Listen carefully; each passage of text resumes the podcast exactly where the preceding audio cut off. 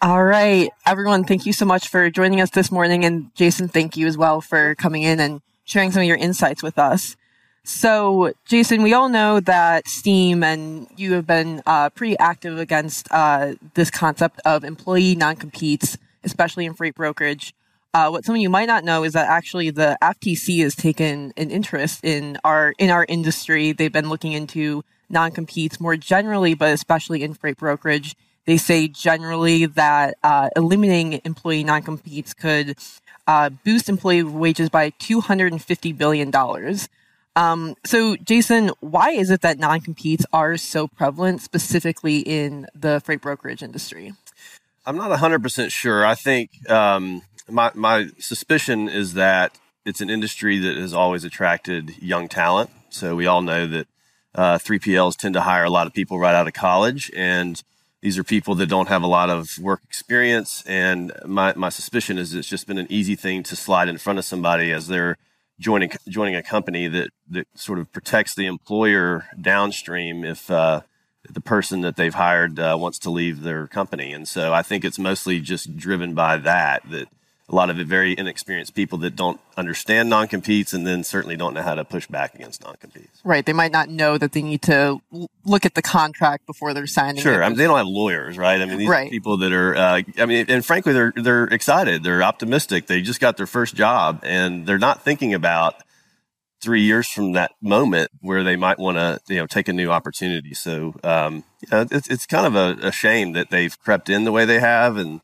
and they are pretty prevalent right now what are kind of like the varying levels of non competes? Because I'm sure most employee contracts might have an NDA or, you know, please don't leak our trade secrets to others. But how do you differentiate between maybe an acceptable non compete and one that folks should generally kind of avoid? Yeah, I mean, we have no issues with NDAs, you know, which are non-disclosure agreements or non-solicits. In fact, we have those in our business. We don't think it's unreasonable as an employer to you know ask your employees when they leave not to disclose confidential information uh, to a competitor or and, and not to steal your customers. I mean, those are things that are completely uh, understandable. I think where we see corporate overreach is when you're telling somebody when they leave your company they have to go sit out of the industry for six months, a year, two years. Uh, that that just feels like corporate bullying, frankly, and um, and and so we've we made a decision early on at Steam not to have those. Uh, and it hasn't hurt us at all. I mean, we've grown dramatically over the past handful of years, and um, we when people leave, we try to wish them well, and uh, and and we have a whole community of people that are you know at Steam and then former Steam uh, team members, and and you know we try to keep great relationships with those people. So uh, again, we we don't see that it hurts our business in any way, and and we're hopeful that others will you know continue to take note of that when an employee has um, one of those more punishing non-compete clauses in their uh, in their employee contract, they got sit out of the industry for six months or twelve months, as you mentioned. Do they just leave logistics and never come back? I guess where do they go if they're not able to stay within the logistics industry? So I think it's a mixed bag. Sometimes they try to fight it. Um, we've helped employees fight it from from our point of view when we've hired somebody and then their former employer has come after them. Um, but a lot of times they do. They just leave. I mean, I, I, know a lot of people that I've met over the years who have just left the industry to get into a SaaS business or something totally unrelated. And that hurts all of us. I mean, we need to retain talent in our industry. And when we have people that are uh, very talented that just absolutely just leave the space and many times never come back, that doesn't really help uh, the logistics space in, in sort of a macro environment. That makes sense. I mean, so we've got you've got about 132 companies that have signed the non-compete pledge. What's kind of motivating those who haven't signed the pledge? I guess why why wouldn't you sign this pledge and and kind of uh, get rid of non-competes in your clauses? Yeah, so we set up a website called endnoncompetes.com. Uh, we purposely uh, made it not sort of Steam centered. We we just wanted it to be a resource for the industry to invite people to come alongside us and uh, we, to your point, we've had 132 companies uh, decide to do that, and um, which has been gratifying. And and I think their motivation is probably the same as ours, which is let's let's bring some values to the space. Let's uh, have a sort of a, a winning uh, proposal to the talent in the industry to to win them over to to join our business, and it's a competitive differentiator in a lot of ways, which is sad because uh, that means that there's a lot of people that you know have non competes, and so.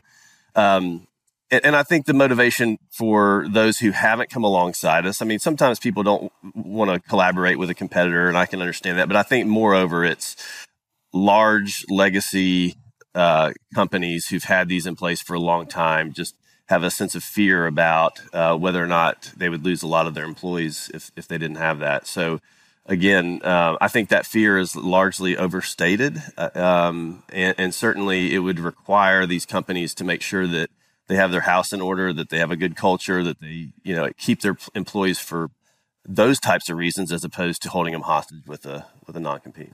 Yeah. I mean, if your employees are there because they just want to stay in the industry rather than oh I like this company I just want to work here and that's definitely yeah. not a great great fit for culture I imagine. Yeah, I mean we we kind of put that accountability on ourselves. I mean we feel like uh, it's our job to create an environment that wins people over and, and, keeps them in our company. And if we're not doing that and they leave, that's on us. And so, um, you know, it, it, can be done, and it, it shouldn't be such a uh, you know kind of a taboo for for especially the the you know kind of legacy players in the space. What gave you this idea to kind of venture into this uh, and and non compete type of uh, ad, I don't want to say advocacy or activism, but sure. you know, it is it is something that you know pushes against what what other companies are doing for sure. Well, I, th- I actually think the idea was uh, Steve Cox's my uh, one of my colleagues, our president at Steam. Um, when we we started up our domestic business unit in um, April of 2021, and at that time we started hiring a lot of uh, domestic brokers, and we were getting letters left and right from different uh, companies in the space. I think we got seven or eight of them basically saying, "Don't hire this person; he's under a non-compete or she's under a non-compete." And it was we were just constantly playing defense, and we thought, well, let's let's switch this around and let's go on offense a little bit. Let's drag this because it's all very shadowy, mm-hmm. right? I mean, it's all letters and nobody really knows. And we thought, well, let's just drag this out of the shadows into the light and put some real scrutiny around it and take it to the court of public opinion. And uh, we've just seen a lot of uh, a lot, uh, uh, you know, just a lot of enthusiasm around that. And so, uh, and it, that just led to you know the website and, and and everything else that came behind it. So it was it was sort of out of, out of necessity in some ways. What happens if you have a non compete and you decide to go work at another freight brokerage? Is it sort of the, the employer kind of forgets about it and doesn't really pursue any legal action? Are there cases where actual legal action is placed against, let's say, a freight broker with a year or two of experience who goes somewhere else? It depends on the company. Some people are like pretty adamant and they'll take it all the way and it will go to a legal scenario. Wow. Um, usually though what happens in that situation it's really hard to like actually prove damages and so it ends up being a situation where the lawyers win and nobody else does um, but uh, but it just kind of depends on the nature of the business. Um, one of the things that we did that Steve actually promoted on LinkedIn was we said the next time we get one of those letters, we're posting it on LinkedIn. That's good. And we've never gotten one since. So I mean, again, it's that shadowiness that's yeah. so kind of distasteful about it. I think that's interesting. Well, maybe you will get. I'm I'm curious to see one of those letters one of those yeah. days. So I'll I'll be I'll be checking out LinkedIn. Um, so changing, shifting gears a little bit. Um, obviously, we've been there's been a lot of issues just generally uh, in the trucking industry. Yep. Economic uh, and markets conditions have changed, and that's really for um, kind of unusually has also hit the brokerage industry. Of course, I guess what would you say generally brokers can do to stay in business? What's going to differentiate those brokers that stay in business and ride out this versus those that unfortunately shut down? Yeah, I mean, I think it starts with a, an awareness of the situation on the ground. Um, I think early in this year, it, it, took a lot of people, and I would even say us, uh, a little bit of time to sort of recognize what was happening. Um, and, you know, it, it, feels a little bit like whiplash when you come out of the pandemic. It was obviously a crazy time. Um, and then at the rate at which the market dropped, it, it was pretty jarring. And so I think all of us at this point should really understand now. You know, we're in a we're in a tough industry right now, but um, it starts there, but then you know it's really simple things. It's um, it's it's for us. It's keeping our priorities pretty narrow. It's, it's, not a time to get super fancy. Let's really focus on fewer things and execute well. Um, it's protecting cash. It's keeping expenses down, and and for us, our mantra all year has been market share. I mean, this industry is massive. We do not have to have an expanding market in order to grow and it's about having a, a, winning story and it's about winning over customers. And and so far it's been very successful for us. I mean actually our volume is up hmm. about 30% year over year um, as a company and it's up almost 60% uh, in our domestic unit. And so you know we feel like we're making really good gains even despite um, you know some of these headwinds and there's plenty of them have you noticed any sort of difference between like cross border versus domestic? And any, anything along those lines, especially as manufacturing kind of shifts from, let's say, East Asia to, to perhaps more nearshoring type sources? Yeah, I mean, we, we believe that it's real. Um, it's been talked about for 20 years, but it actually is actually happening. it's actually happening this time. Um, and so um, we are in the process of uh, mapping out a, a, Mexico strategy right now. So we're interviewing some candidates that we want to bring in to help uh, drive that forward. So we'll be in Mexico next year. Okay. Okay.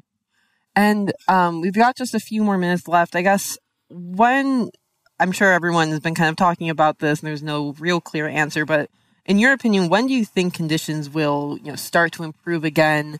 When do you think that what what what's got to happen in order for this freight market to turn around? That's the million dollar question. I think a lot a lot of people think second half of next year, and I think that's about as likely as it not happening. I mean, it's sort of a coin flip, but I, we're preparing and, and have prepared our business to ride this out for as long as it takes. And I think, uh, you know, our, our plan for next year is to essentially assume that it's going to feel exactly the way it does right now for the entirety of the year.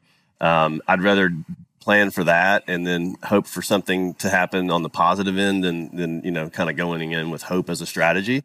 So we're just gonna uh, we're just gonna run the business, and and we're in a good position to do it. And if it gets better next year, we will appreciate that. Um, but if it doesn't, we should be in good shape to manage through it. Okay. And any anything else you'd want to leave with our audience today before uh, before we welcome in our next speaker? Just uh, welcome to Chattanooga.